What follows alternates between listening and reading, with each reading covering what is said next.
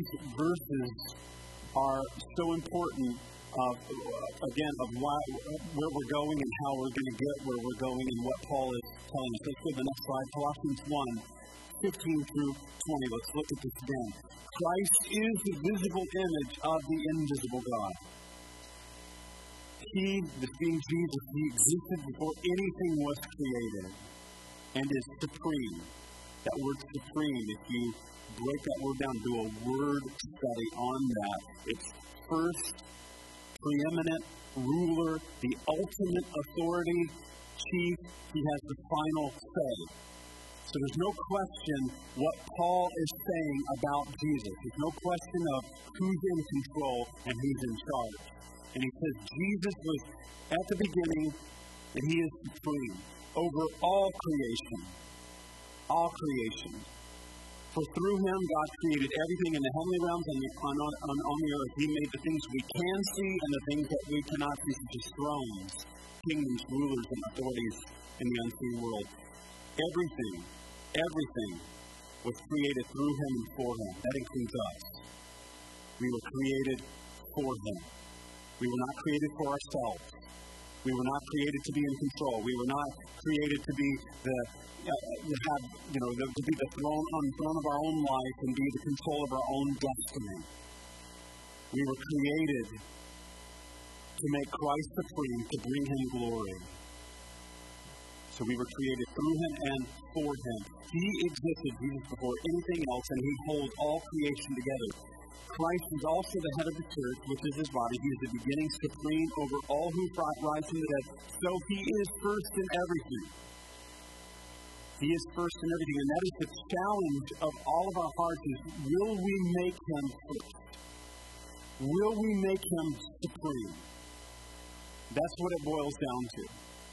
You've heard me say this before about what it means to be a Christ follower, a Christian. It cannot be understood out of the place and unless we get to the place of unconditional, complete and total surrender to Him. That is the only way Christianity can be totally understood. You don't become a Christian and keep living your own life. It's, it's, that that's not the real definition of what a believer of Christ, a follower of Christ. If, if we're following, He's leading. Again, the whole idea of when Jesus called disciples, He said, Come, follow me. Not come to me and then you lead and you tell me and you start naming the rules and you start making all the decisions. No, you come, follow me. I will show you. I will speak things very specifically, but I must be the leader. And that's what Jesus says to all of humanity come, follow me. That's why he, when he's talking about what it means to be a follower, he's got to take up the cross and follow me every day. You have to say no to yourself. You've got to say no to your selfish ambitions. And you take up your cross every day because it's a daily walk. Relationship is daily. Is he supreme? Verse 19 says, For God in all his fullness is pleased to live in Christ. So Christ was fully God. And through him, God reconciled everything to himself, the reconciliation. And he made peace with everything in heaven and on earth by means of Christ's blood on the cross. And there's the good news is that we can't get there. We can't understand eternal life by being good enough in our own abilities and by our own strong will. It's by his death on the cross, through his resurrection, that's how we have life. We can't do it ourselves, and he's reconciled everything. And so then, okay, jumping into uh, the next passage uh, where we are specifically, we were last week, and this week I'm going to read through this touch on the ones that we were week very quickly and then move into where we're going to be today. So, verse 10. So, again, why we go to Colossians 1, Paul is again laying a foundation.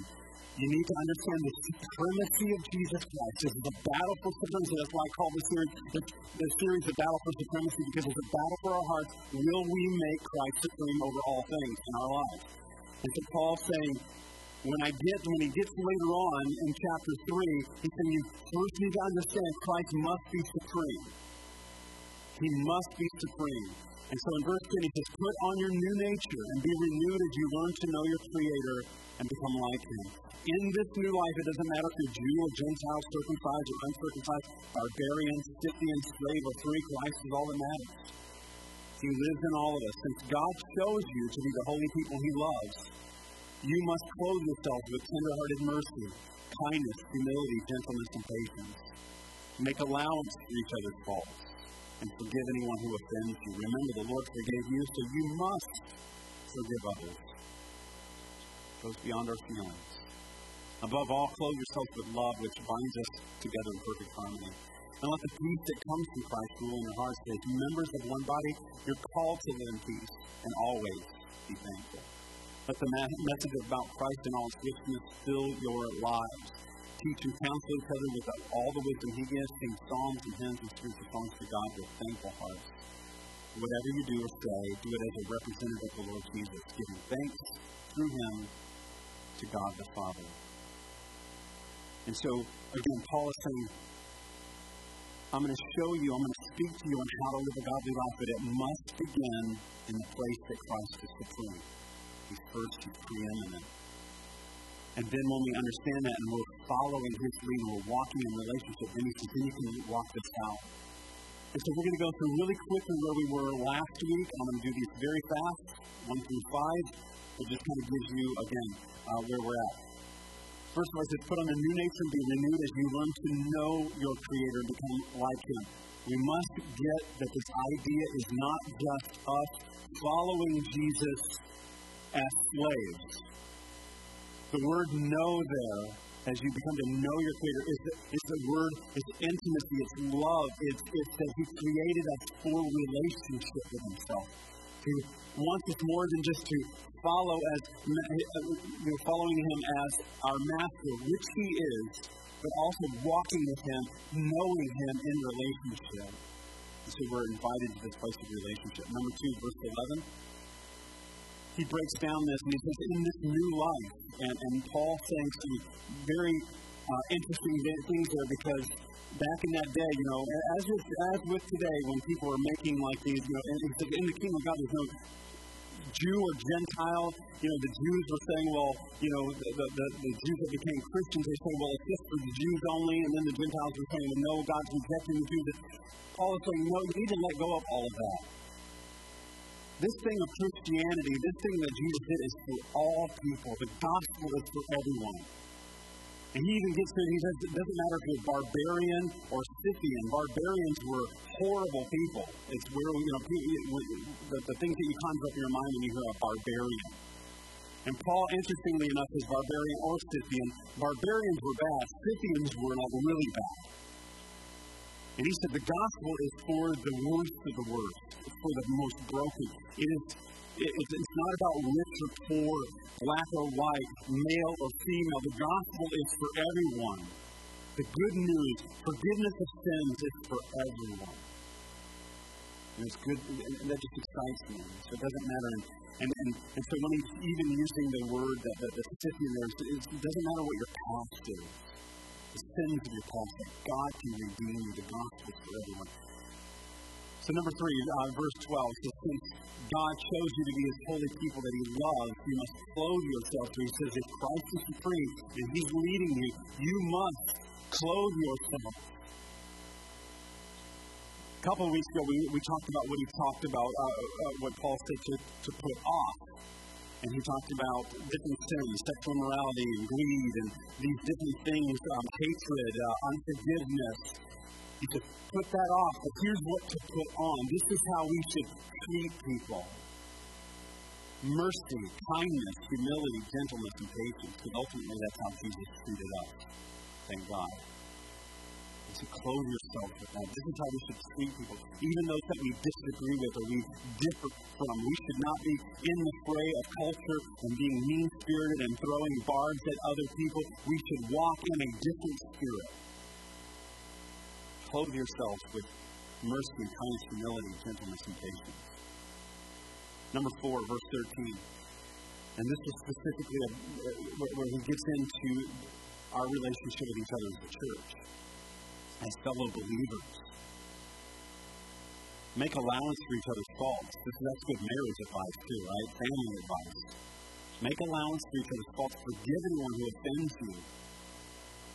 Because of Christ, we have no right to hold on to offense, hold on to grudges, and refuse to forgive.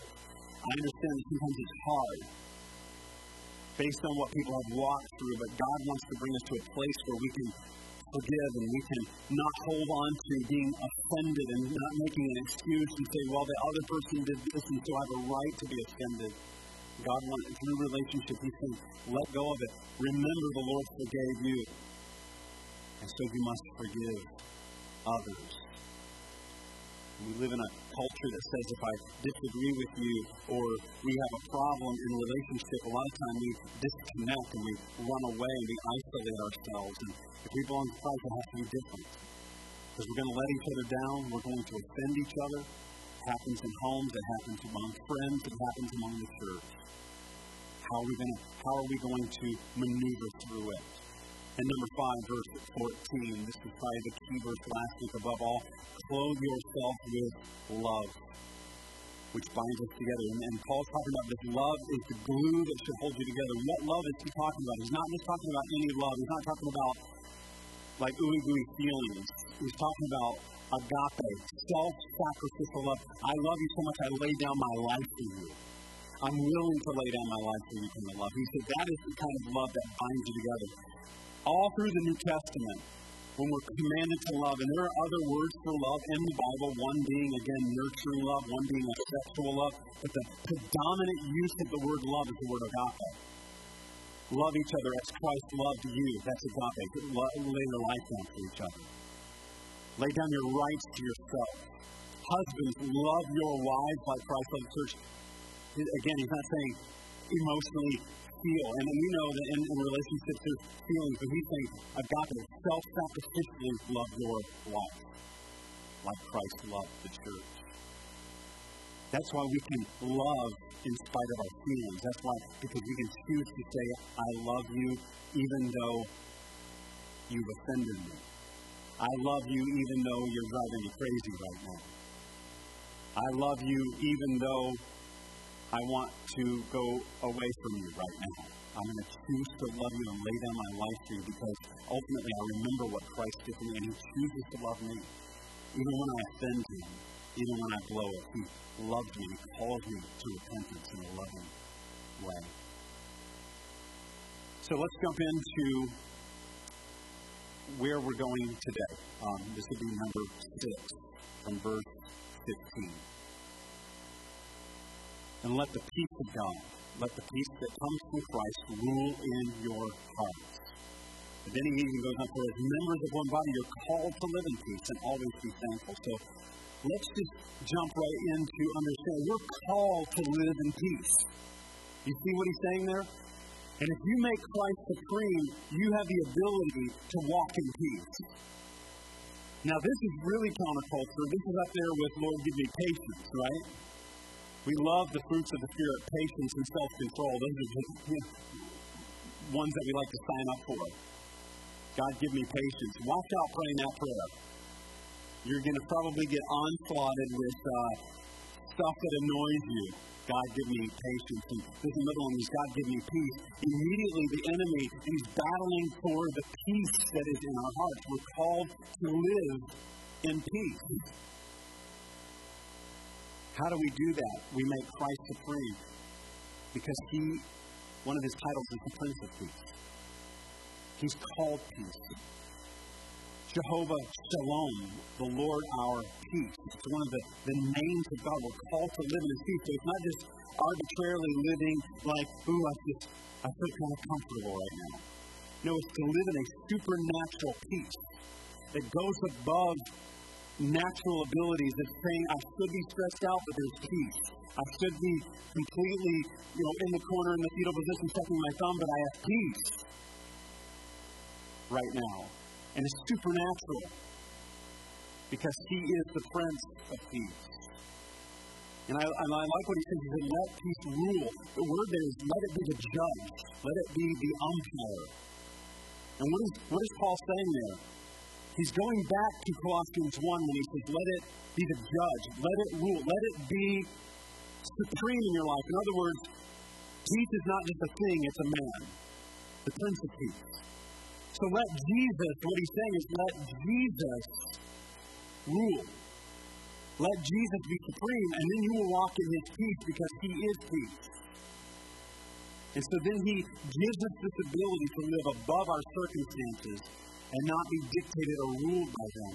If you're being dictated or ruled by your circumstances and you're not walking in much peace, we need to check our hearts again. The first place is Christ supreme. Is he ruling in my heart? Because a lot of times when we are taking control, that's when we sign up for anxiety and stress. It's because when we're in control, it's really bad. When He's in control, it's like, God, you got this. Lead me, God, help me to walk and live in peace. Here's what Jesus told His disciples in John 14. Um, let's go back one. Yeah, there we go. I'm leaving you with a gift. And he was about to leave, and, and again, the context here is he about to leave. He just told them that he's going to his father's house, you know, father's house where there are many mansions. He's going to prepare a place for us. Good news. And the idea of him saying, I'm leaving, disturbed the disciples. I mean, this whole talk, all along, when he's talking about being crucified, they, could, they were having a hard time wrapping their minds around what he was saying because they saw that he had authority, but they saw that he was going to go counterculture, he was going to lay down his life, which seemed like a great defeat, it, which ended up being the greatest victory. But he keeps talking about leaving, and so they are troubled. But he says, I'm leaving you with a gift peace of mind and heart. That is a gift. Isn't that a gift? It's an amazing gift. When you walk in anxiety or stress, or when you when you get a taste of God's peace, it's an amazing gift. I shared this a while back where I was kind of going through a little bit of a, a season where it was it, was just a lot of stress and I was feeling anxious and it was a specific thing that I was trying to deal with and, and, and it just brought me a lot of just unrest where I wasn't sleeping very well. And one morning I got up very early and you know, I couldn't sleep and I went down and I sat on my couch and, and, and, and it was just kind of one of those kind of very honest kind of David prayers of saying, God, I, I, I hate living like this. This is not fun at all. And I, I need I need something from you. I need I need your, your grace and your peace and and, um, and, and I begin to just pray very honestly. God loves our honest prayers, and and and all I can say is that in that moment, it was like peace came down like a like a fog. I did not a visible thing, but just like a it just kind of like settled in my heart with just a lot of peace. And I felt like the Lord said, This is not your problem. And his peace came, and I can tell you that peace was a gift. And Jesus said, I'm leaving you with a gift, peace of mind and heart. The peace I give, listen to what he says, is a gift the world cannot give. If you're looking for peace, in your circumstances getting better, that's not true peace. That can be that can be peaceful. That can be a moment of it can be a break. But God wants to give us true peace where we're walking in peace. Again, not just peace being a thing, but peace being a person, Jesus. And he says you can't get that from the world.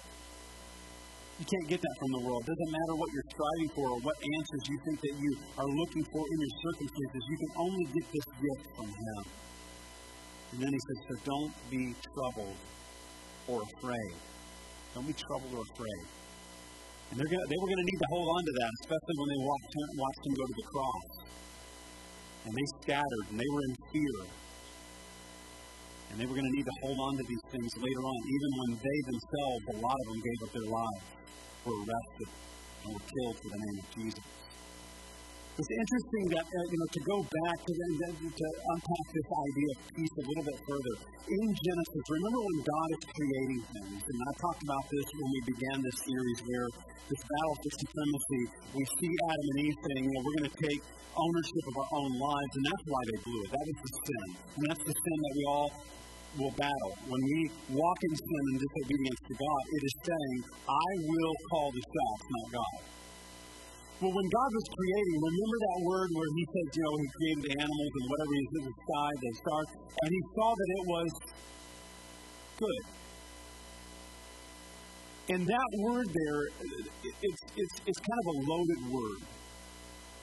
It's more than just like we, we say, you know, whatever that something is good to us, like, you know, it's all good. You know, that the saying now, it's all good. Or that's good. I taste something that I like. That's good. That's not really the word. That God didn't just look at there and goes, oh, that, that's good. And moving on. What he's saying there is, is he's speaking actually you can unpack that word. He's speaking to his shalom, the peace. It, it, it's as it should be. Everything was in rhythm. Everything was as it should be. That's why when sin came, all that it was should be was fractured, and that's why we have hurt, pain, sickness, disease, storms, all these things that are happening. The world groans, we groan because we are looking to be made right again. But when God said it is good, He said it is it is my shalom, it is my peace, it's, it's as it should be, because He was the original designer of all. How things should be. And so he said it was good. It's my peace, it's as it should be. That's why the gift that Jesus gives us, and, and He Himself is peace. That's in a world of chaos when we make Him supreme and He gives us this gift of peace. It can be as it should be in our own hearts. In the midst of chaos, in the midst of turmoil, in the midst of even our hard circumstances, it can be as it should be because Christ is making things right in my own heart. That's why when Christ came the first time and he was on the earth, he spiritually made things right by what he did, the cross and the resurrection. That's why we still see today, we see sickness and disease and storms and all of these things. You, one day he will return again. He's going to set everything right. Where there'll be, we have, find, find out in Revelation, there will be no more tears, no more death, no more sorrow. It will be, everything will be as it should be. But now, spiritually, in our hearts, it can be as it should be. That we're in relationship. We were created to have relationship with God and walk in His peace. That's how it should be. So we can receive His shalom as a gift. We're called to walk in peace. Let's go to the next one. And so, then Paul says, even in Romans 12, as far as it depends on you, live at peace with everyone. In other words, make sure you're right with God and people. Make sure you're able to lay your head down at night and saying, God, I, I have made things right. And again, sometimes when we walk in turmoil or anxiety, if we need to make some things right, maybe with God or with others. Sometimes we gnaw at us and we want peace, but God's saying He's calling us to do something. He said, you know, you need to make that right. You need to forgive. You need to repent. You need to maybe make that step toward that person that you've been ignoring. Because the peace is there for us to walk in, and, and we have to be obedient. And if we're not walking in peace, there could be something wrong in those relationships that God is trying to call us to make right. And he says, as far as it's concerned with you, what does that mean? He said, it doesn't matter what their response is. That's what Paul is saying. I mean, obviously, we would love that, you know, the, the, the, the, the great ending of the story. I'm sorry, well, I'm sorry, and we hug and we embrace, we weep, we cry, and we're family again. And sometimes it doesn't happen. Sometimes you approach a person and they don't want any part of it. But you can say, as far as it's concerned with me, I'm going to be at peace. And you make whatever you can make right. And that's where, again, Paul says that we need to make allowance for one another. As far as it's concerned with you, be at peace. And then he talks in that, that same verse, always be thankful. And, and I, I, I, if you're like me, I wrestle with that. Anybody else here? Always be thankful. He, we're told over and over by Paul to be thankful. First Thessalonians, he says, be, give thanks in all circumstances. I'm like, what? How do you do that? And again, I think that as we make Christ supreme and we make him the Prince of Peace in my heart, then we can trust Him that no matter what is happening, I can say, Thank you, God, that you are in control. Thank you that you are working all this together for my good and your glory. I don't get it, I don't understand it, but thank you. Paul, again, in context, Paul wrote these words from prison. He wasn't on vacation in Hawaii saying, Give thanks in all circumstances. Isn't it wonderful? It, it's easy to do that, right? We're the most worshipful when we're on vacation. Aren't we? Man, no, it's like no responsibilities, and it's like, oh, God, you're so good. Thank you for this beach and sunshine and non negative people around me. Um, it's very easy to worship on vacation. Paul's in prison writing these words, and he's saying, it always give the thanks. Because, again, how he can do it is verse, verses 1 and 2 of Colossians 3, where he says, Set your heart and mind on things above this is all temporary.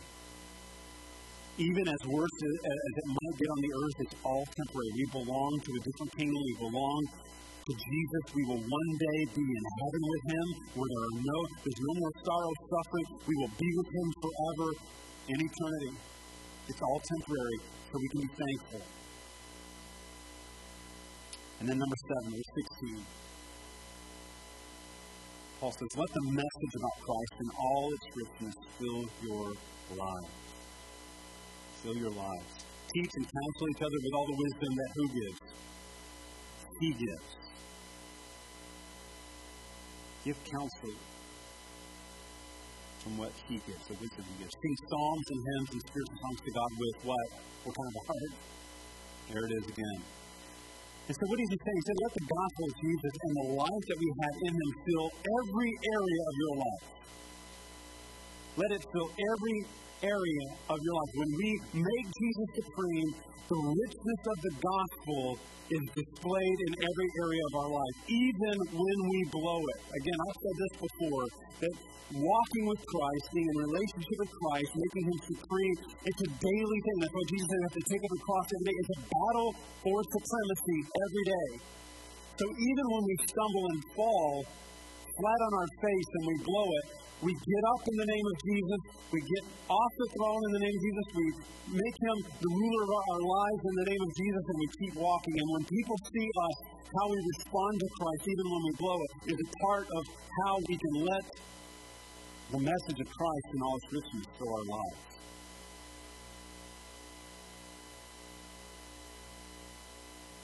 But we let it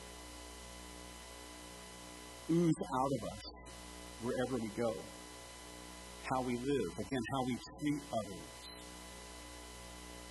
We're walking in kindness and gentleness and compassion and patience. People see the richness of the gospel in our lives, in our homes, at our work, at our school, with our friends. In other words, don't compartmentalize your Christianity. Don't just be a Christian when you come in here, and then out there we're not very Christ-like. That's where we say, God, help me in every area of my life. Help people to see you in me. That your spirit would be so alive in me that it points people to the reality of who you are. Not where people go, look how awesome you are. My greatest testimony is when they see me is, is, is you're not that great, so what's that about you? That's what Peter says. But in your heart, revere Christ as Lord and here's Peter. What is he saying there? In your hearts, make Christ supreme. Lord is, the, is, is supremacy.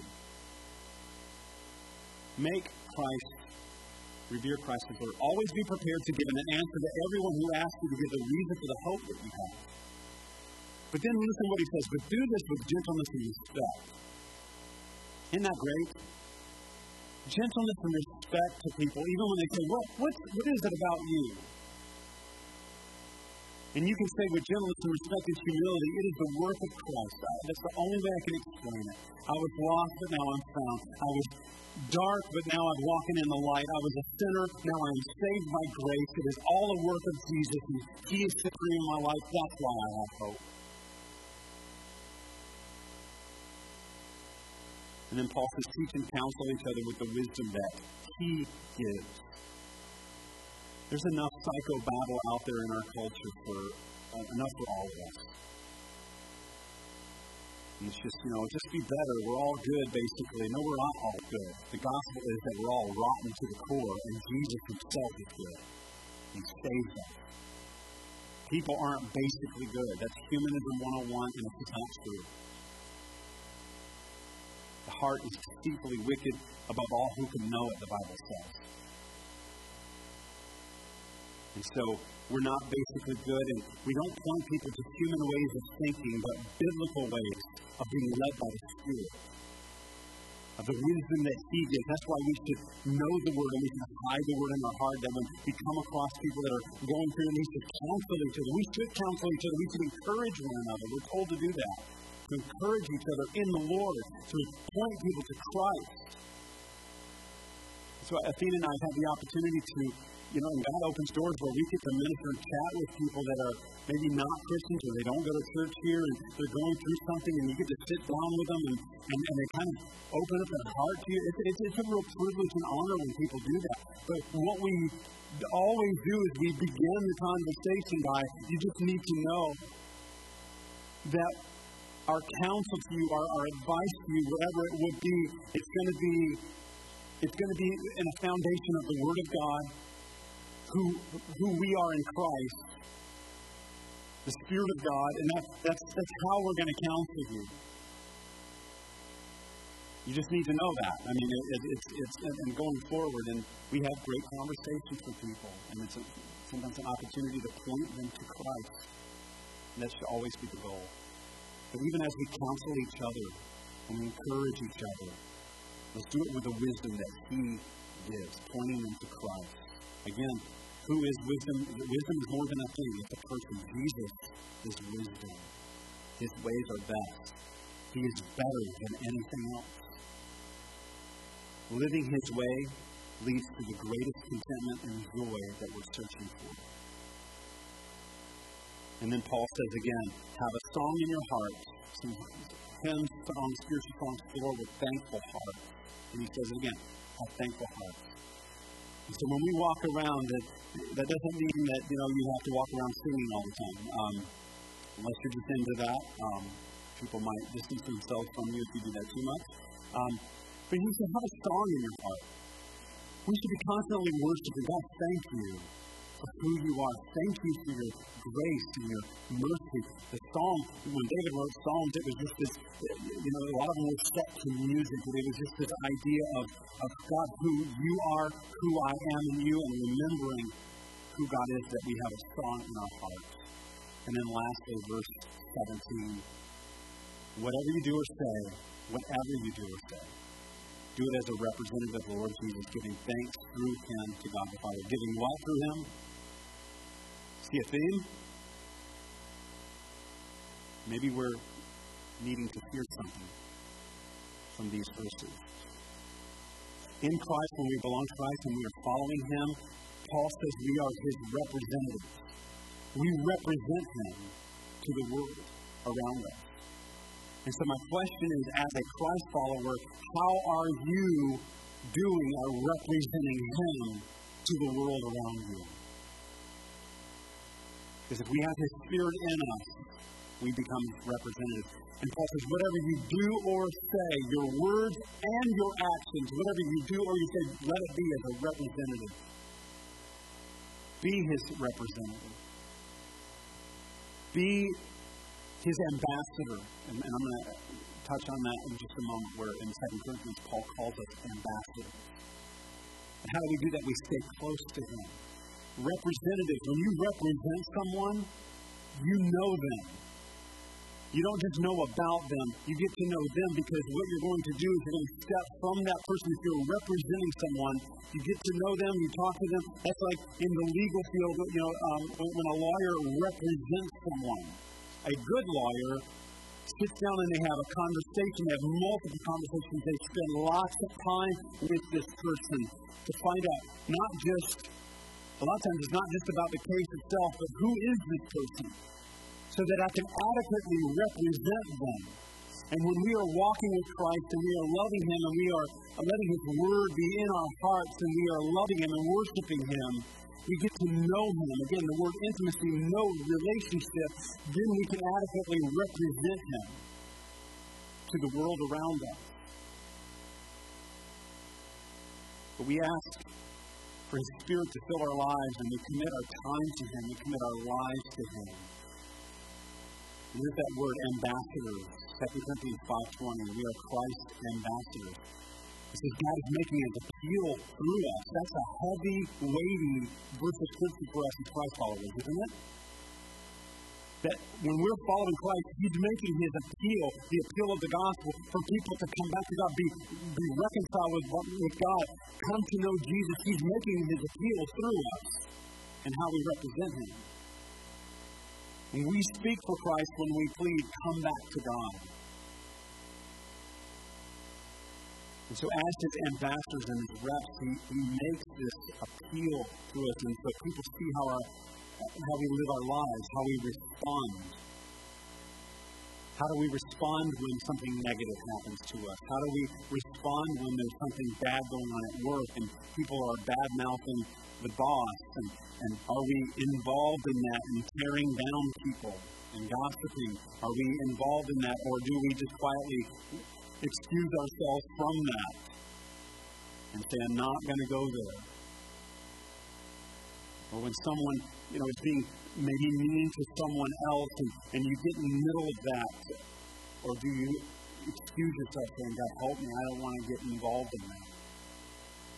But how do we respond? Do we forgive as Christ has forgiven us? That's how He makes His appeal through us. And then it's what we are clothed with. Are we clothed in His self sacrificial love, His mercy, His compassion, His patience, His humility?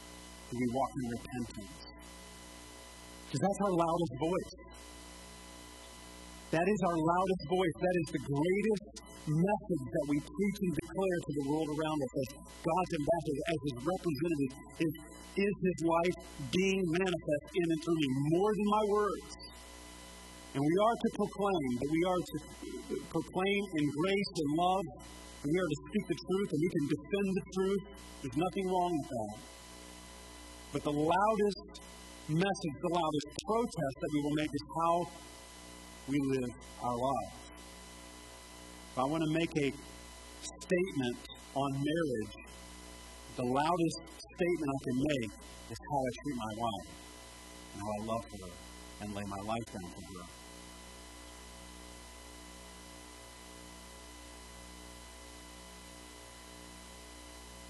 And then Peter says, be ready to give an answer. So sometimes we will speak and people will come and they will say, what is different about you? And we can say, it's the work of Jesus.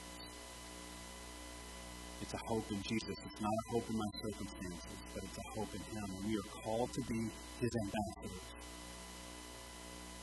And even that political term, ambassador, we have these ambassadors to different countries across the world. You know, the United States ambassador to whatever, Japan, England, whatever you want to do, but we have these ambassadors.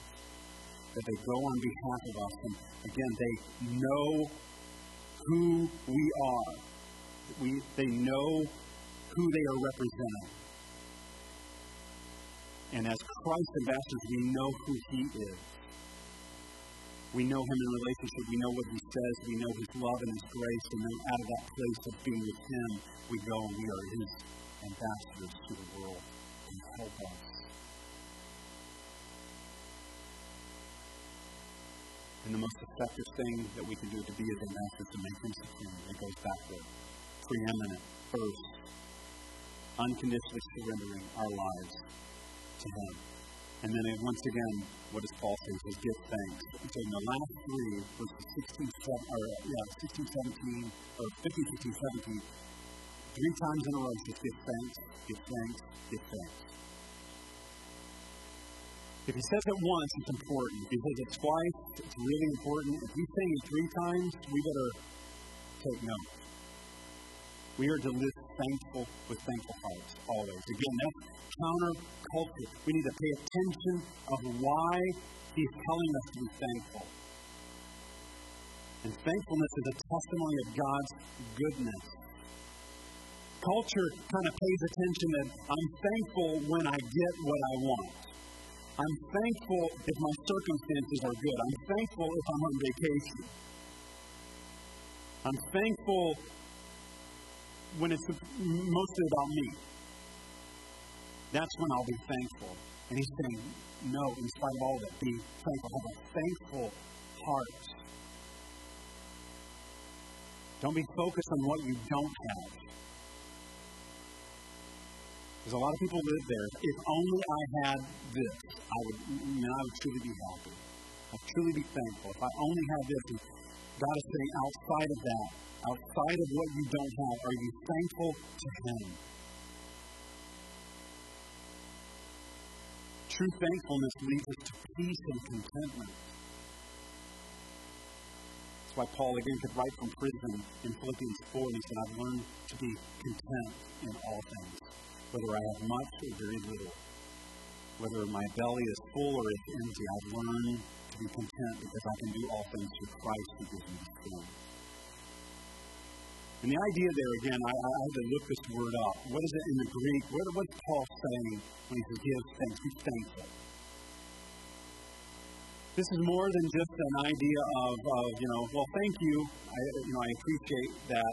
that the, the word there is it's the giving of thanks specifically for God's grace. And he says we can always be thankful for God's grace because God's grace enables us to live the life that Paul's been describing. It's God's grace. How do we live it? By God's grace, by God's strength. That's why Paul says, I can do all things not through me who has it, through Christ who gives me strength. It's His grace. Paul deals with in Romans where he said, should we, grace is so great, so should we sin more so that we can have more grace? He said, no, you're, you, you, you got it all mixed up. God's grace is there to, to give us what we don't deserve to help us live the way God has called us to live. That's God's grace. How are you free from that? God's grace. How are you not, uh, you used to live this way and now you're living this way. How, it's God's grace. He's empowered me, and I'm so thankful that He's helping me to live that kind of life. You used to not be very patient. You're kind of more patient now by God's grace, by His strength. I'm living this kind of life. That's why Paul to be thankful. Be thankful for God's grace. Be thankful for God's grace because it's only by His grace that we can walk this out. Will you stand?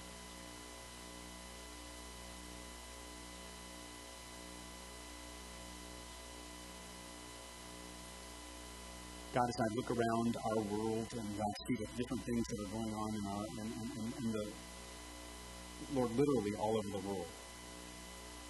Jesus, things that you said would happen, um, turmoil, chaotic things, or even, as you said, as the end times approach, you would see wars and rumors of wars and earthquakes, and the earth would groan more and more, and there would be all kinds of things happening. And Lord, you told us all that, but you have said to us that this world is not our home. Lord, we're not living for just this life. God forbid that the people of God live the American dream. But Lord, that we would live for the dream of Jesus, for the kingdom of God, Lord, whether we have much or we have little, that we would learn to be thankful. Lord, we would love each other. That, Lord, we would live counterculturally, that we would live in a different spirit and not of the spirit of the age that says, mine, mine, and I demand this, I demand that, this is my right to this. And my, but Lord, we would just lay down our lives and say, Jesus, be Lord, be supreme in my heart. Let me live for you and let people come to know Jesus through my life.